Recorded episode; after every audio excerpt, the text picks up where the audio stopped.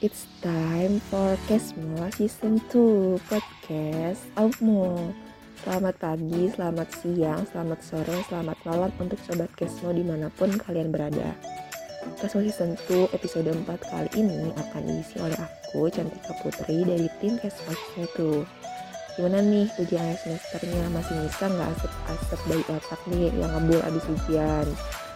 Dan sekarang udah masuk masa-masa libur semesteran loh. Kegiatan-kegiatan apa nih yang sobat Kesmo biasa lakuin ketika liburan? Apa ada yang sibuk di organisasi atau jalan-jalan bareng keluarga sama teman-teman? Eh tapi sekarang virus corona varian omicron lagi naik sih ya. Emang lebih baik kita tetap meminimalisasi kerumunan dan menjaga jarak teman-teman Sebelumnya maaf ya kalau suara aku agak bindeng atau serak gitu soalnya emang lagi agak flu juga nih.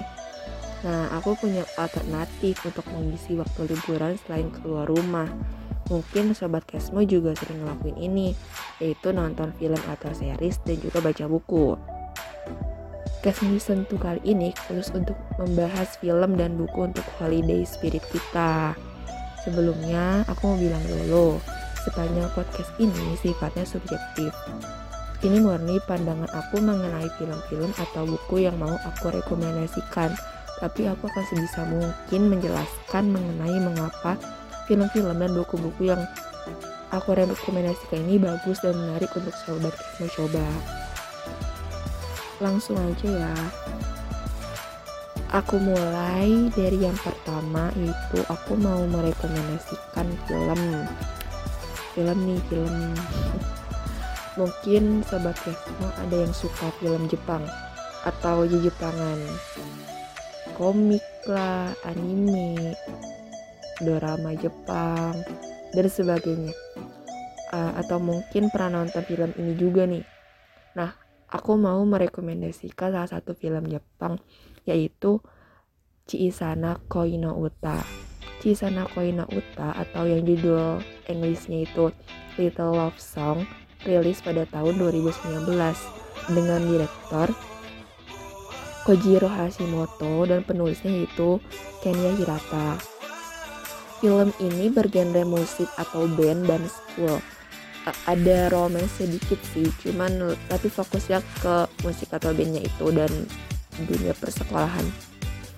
Nah, film Chisana Koina Uta itu terinspirasi di lagu dengan judul yang sama yang dinyanyikan oleh grup band rock asal Jepang yaitu Mongol 800 aku kurang tahu sih ini dibacanya entah itu Mongol atau Mongol atau apa.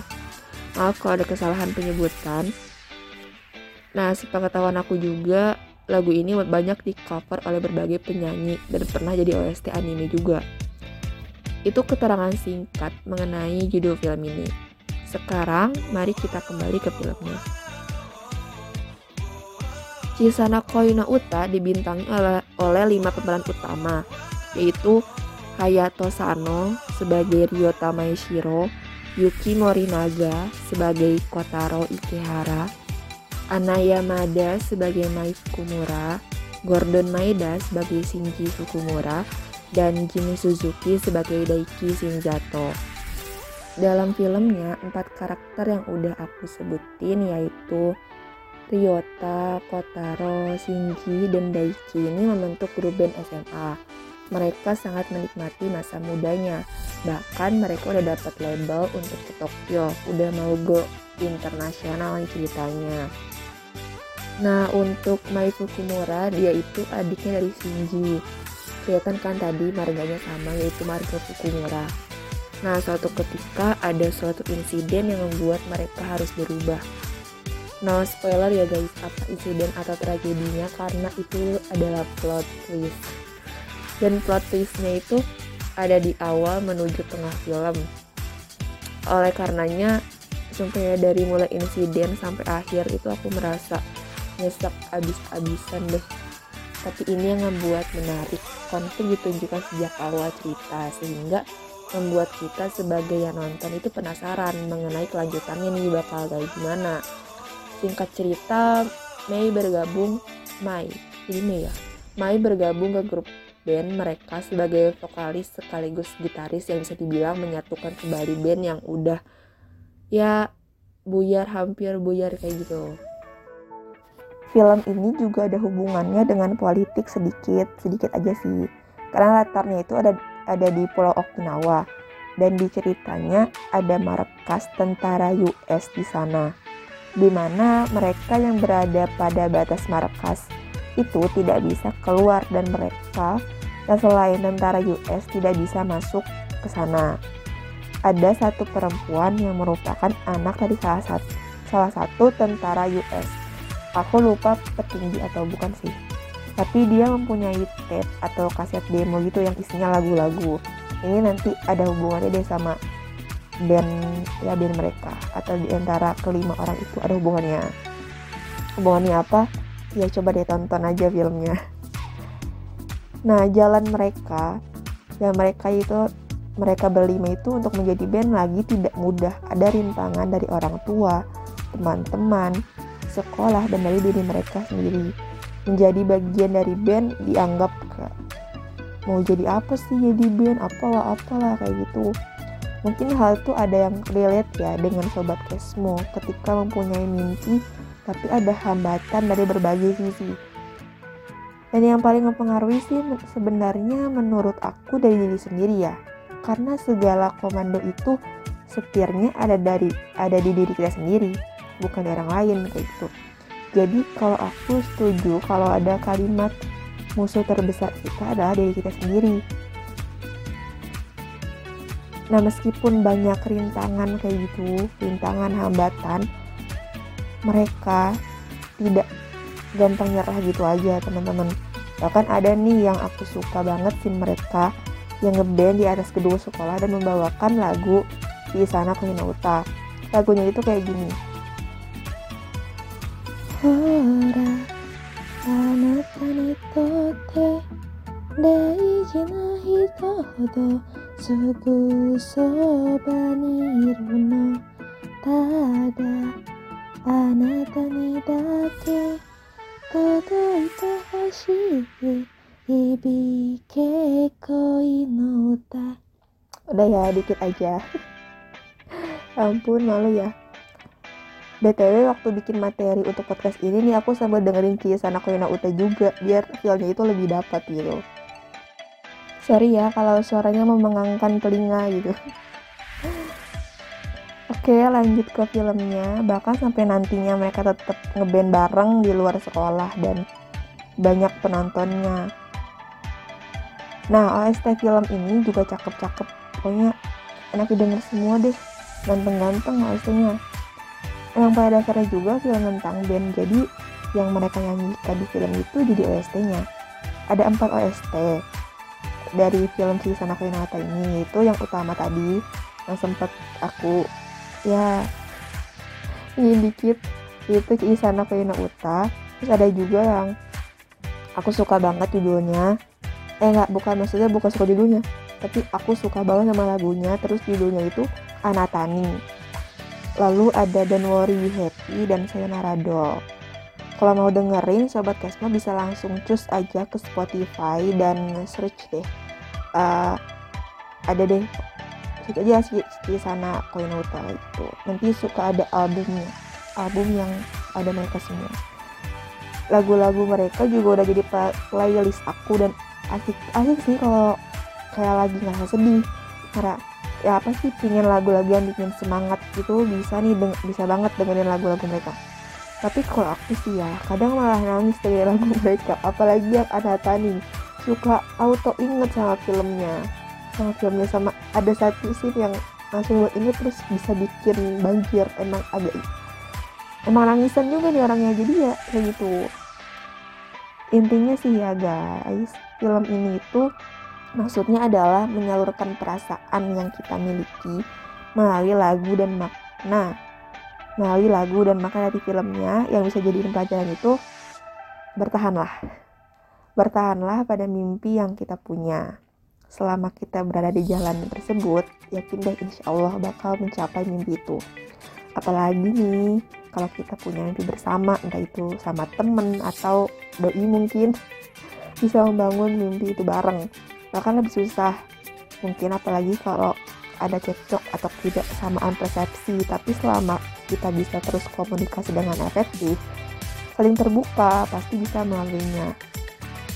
Kalau dari sobat kesmu ada yang lagi merasa hampa sedih nggak jelas mau ngapain tujuannya apa?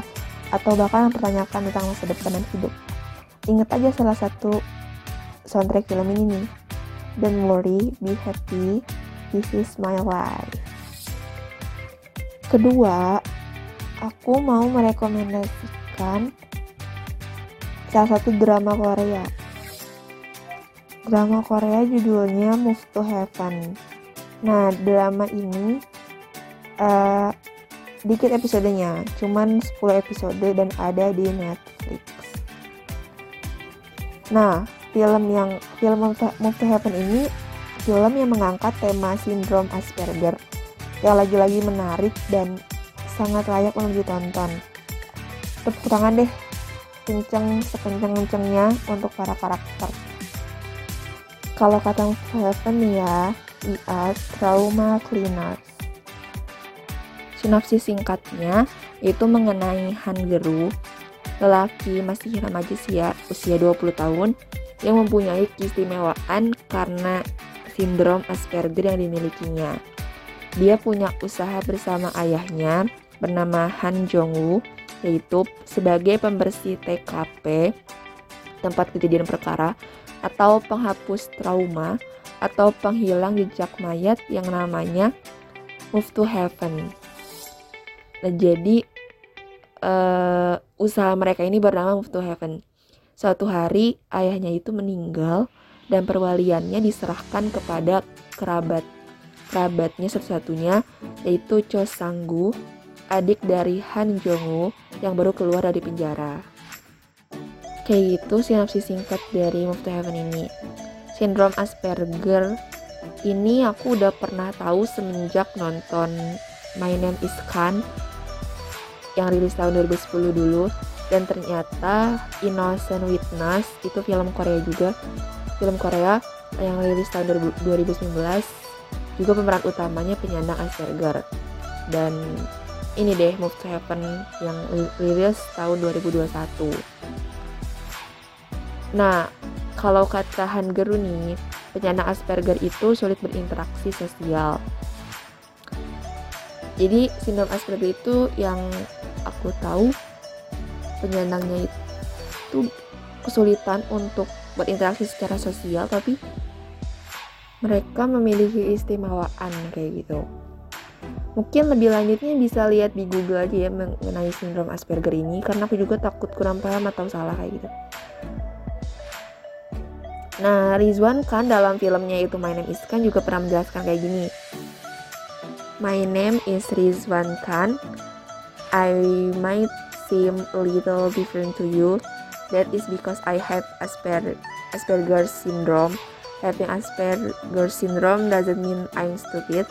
I'm very intelligent, but I don't understand people.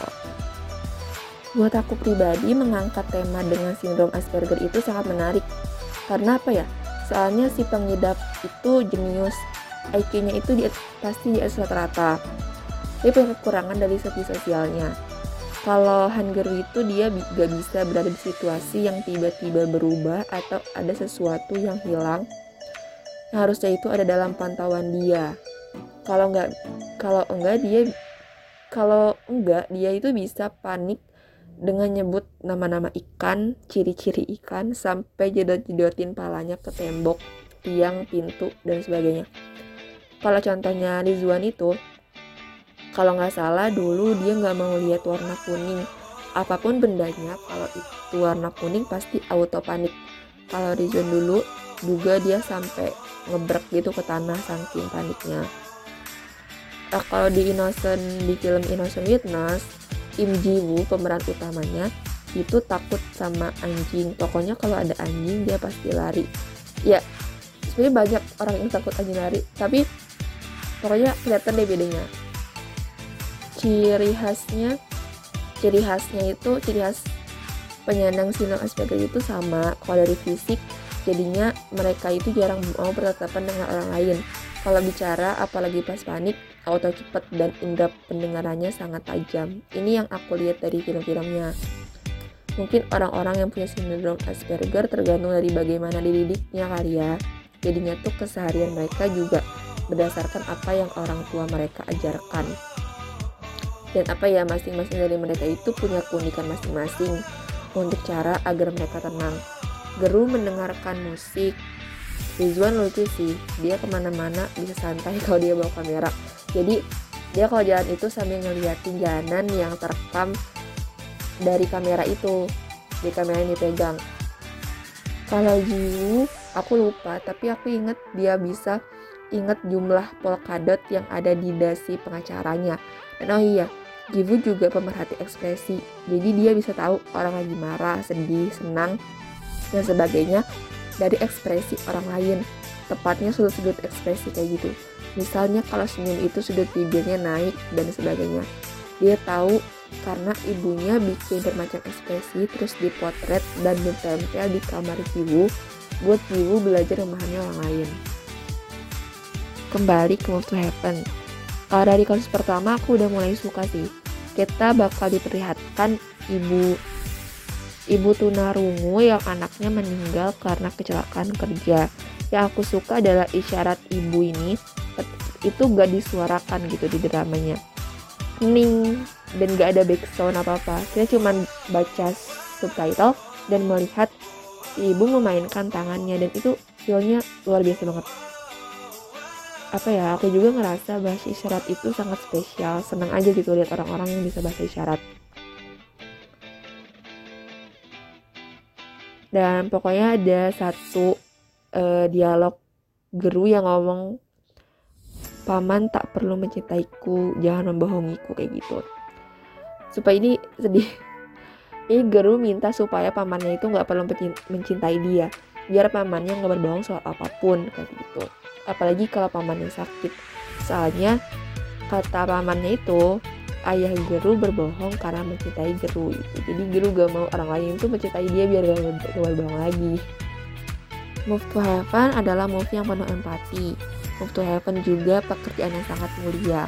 Gimana caranya Guru dan, dan sang ayah memperlakukan barang-barang peninggalan mendiang, gimana caranya barang tersebut diberikan kepada keluarga mendiang, gimana caranya Guru dan ayahnya mencoba memahami mendiang sebelum meninggal.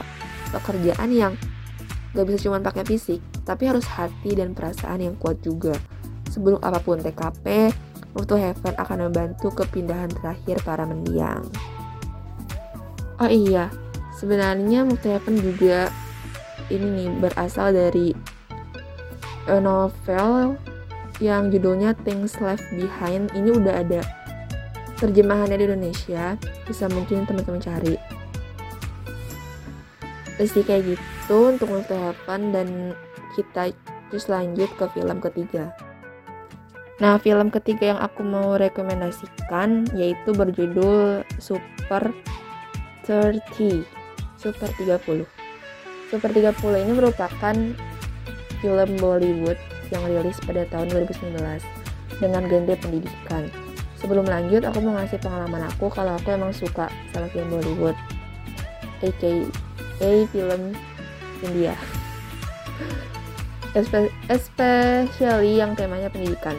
Menurut aku, film Bollywood yang temanya pendidikan selalu kena dan punya makna luar biasa sih kalau aku sebenarnya kayak suka film apa pun selama itu cocok sama yang cocok sama aku kayak gitu seperti film-film Bollywood yang temanya pendidikan itu ada lagi ada Hiki ada Cicor Kikor lah itu. Agak susah sih dibaca. Terus like Stars on Earth Three Idiots Hindi medium English medium. Tapi ini aku belum nonton di English medium. Dan Super 30 ini salah satunya. Coba, apa yang pertama terlintas di pikiran Sobat Kesmo waktu mendengar judul ini? Kalau aku waktu itu pertama kali baca tuh, kalau gak salah aku mikir kirain ada 30 manusia super kayak gitu. Dan kenapa aku milih Super 30? Karena film ini berdasarkan kisah nyata dan menunjukkan perjuangan seorang guru dan ke-30 muridnya. Iya, jadi Super 30 itu berarti kan ada 30 orang siswa yang memperjuangkan mimpi mereka di tengah keadaan yang sama sekali tidak mendukung. Dengan ending yang menurut aku wah, cinca debak. Wah banget. Bukan hanya ending filmnya, tapi aku tahu ending di film itu kan sesuai kenyataannya gitu dan itu kayak aduh amazing, amazing banget sih Nah, film ini itu disutradarai oleh Vikas Bah dan ditulis oleh Sanjeev Dutta. Super 30 ini berdasarkan kisah nyata seorang guru matematika bernama Anand Kumar. Guru matematika, matematik, matematikawan bernama Anand Kumar dan program pendidikannya yang dinamakan Super 30.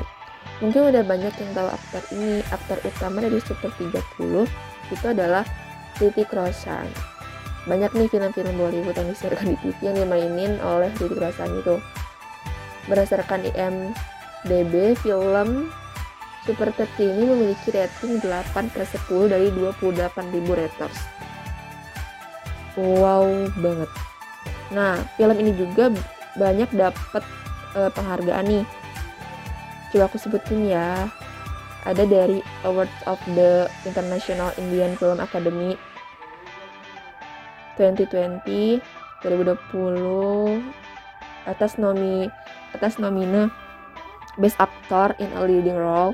Yang menangnya itu Ritik Roshan dan Best Story Sanjeev Dutta.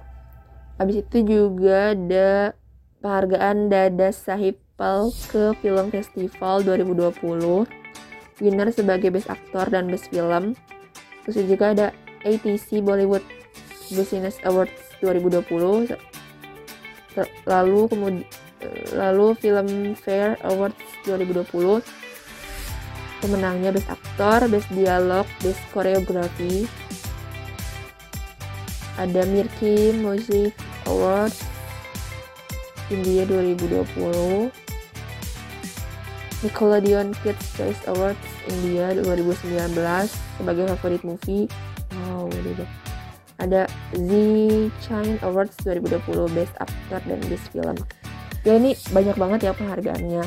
Best Actor, Best Film, Best Koreografi. Aduh aduh aduh aduh ini banyak banget. Emang sebagus itu sih filmnya bagus bagus bagus banget. Ini aku juga baca da, baca baca dari kumparan dan kompasiona kompasian mengenai film ini. Dalam kenyataannya Super 30 itu merupakan nama kelas. Kelas yang diajar oleh Anan Kumar dari tahun 2022 dari tahun 2018 sampai 2022 dan dari 480 anak yang les di kelas Anan Kumar 422 anak berhasil diterima melalui jalur ujian di kampus Indian Institute of Technology IIT. Nah, IIT ini adalah kampus teknik paling prestisius di India. Mungkin kalau di Indonesia ITB ya berarti bayangin aja ada seorang guru dan 30 murid eh ada 480 ya murid dan seorang guru dan di pas 42 anak itu masuk ITB gitu wow uh, gila banget dalam wawancaranya Anan mengatakan bahwa apa yang terjadi apa yang terjadi dalam film 90% sesuai dengan kejadian dalam hidupnya. Wah ini hebat banget sih. Film ini juga menunjukkan bagaimana Anan Kumar merupakan siswa miskin pada awalnya yaitu yang sangat tertarik pada matematika. Dia sering banget ke perpustakaan di kota lain dengan naik kereta api. Dia belajar matematika juga dari jurnal-jurnal asing. Tapi suatu hari dia diusir oleh penjaga perpustakaan. Dan dari situ dia disarankan oleh penjaga perpustakaan gimana kalau kamu nulis aja di jurnal asing biar kamu bisa masuk perpustakaan dengan gratis kayak gitu nah Anan yang memiliki tekad kuat akhirnya dia nyoba tuh nyoba-nyoba jurnal asing dan dia ngisi soal matematika yang yang belum dipecahkan kayak gitu. Dan dikirim ke Inggris. Dengan bantuan ayahnya yang berprofesi sebagai tukang pos. Alhasil tapi dia berhasil dia berhasil menyelesaikan soal matematika itu. Dan hasilnya Anan mendapatkan undangan dari Cambridge University untuk melanjutkan pendidikan di sana. Bayangin siapa yang gak seneng gila-gilaan coba kalau kayak gitu. Itu adalah kesempatan yang besar banget bukan? Apa ya? Tapi selama di passion mendapat kesempatan begitu besar, pastinya pasti seneng bukan main gak sih? Anak-anak keluarga juga begitu, mereka sangat bahagia hingga ada satu masalah yaitu biaya.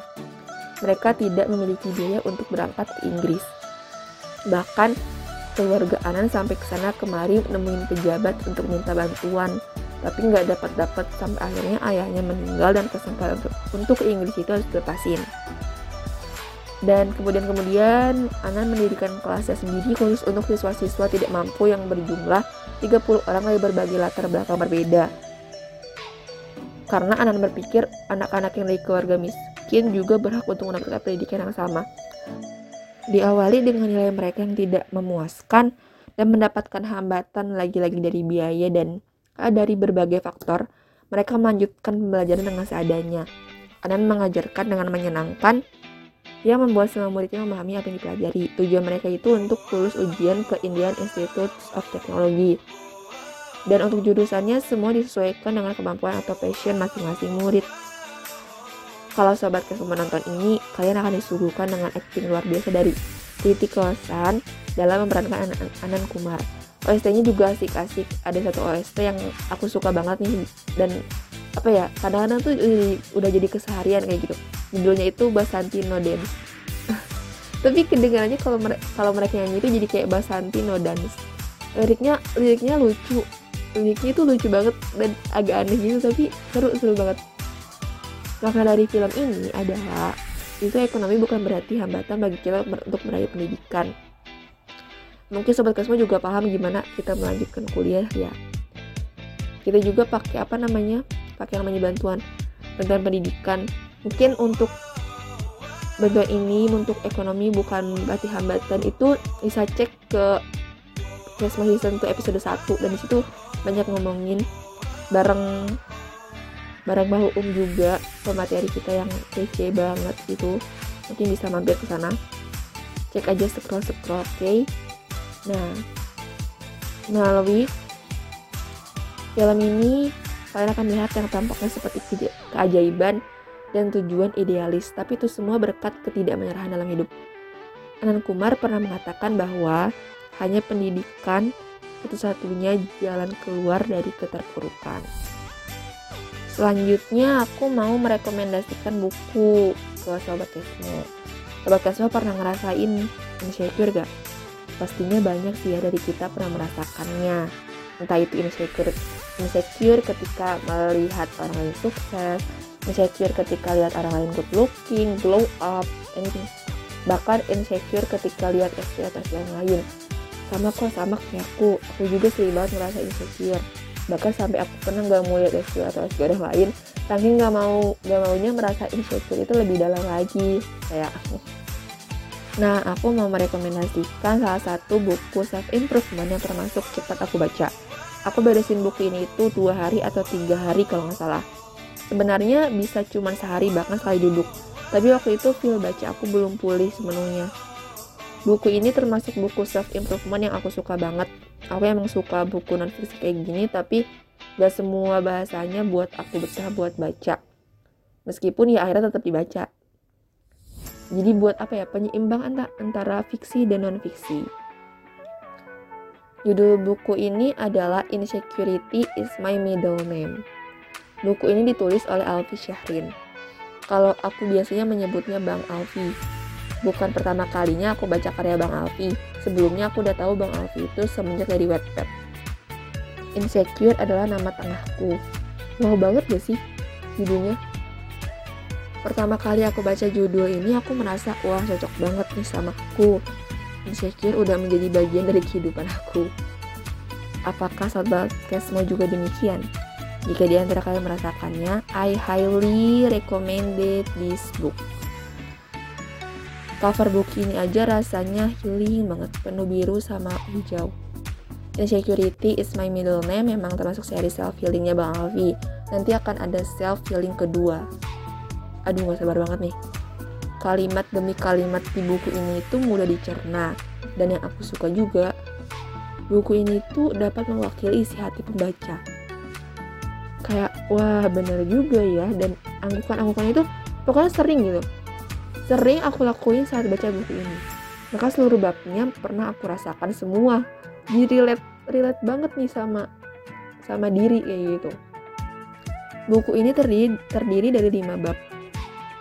Ada insecurity 1, fisik yang kurang menarik, insecurity 2, masa depan yang buram, insecurity 3, jauh tertinggal dari teman-temanku, insecurity 4, I hate myself, dan insecurity 5, berdamai dengan insecurity. Dari buku ini juga di dalamnya terdapat surat dari diri kita untuk diri kita sendiri. Penasaran gak sih sama suratnya? Kalau penasaran, monggo dibaca bukunya.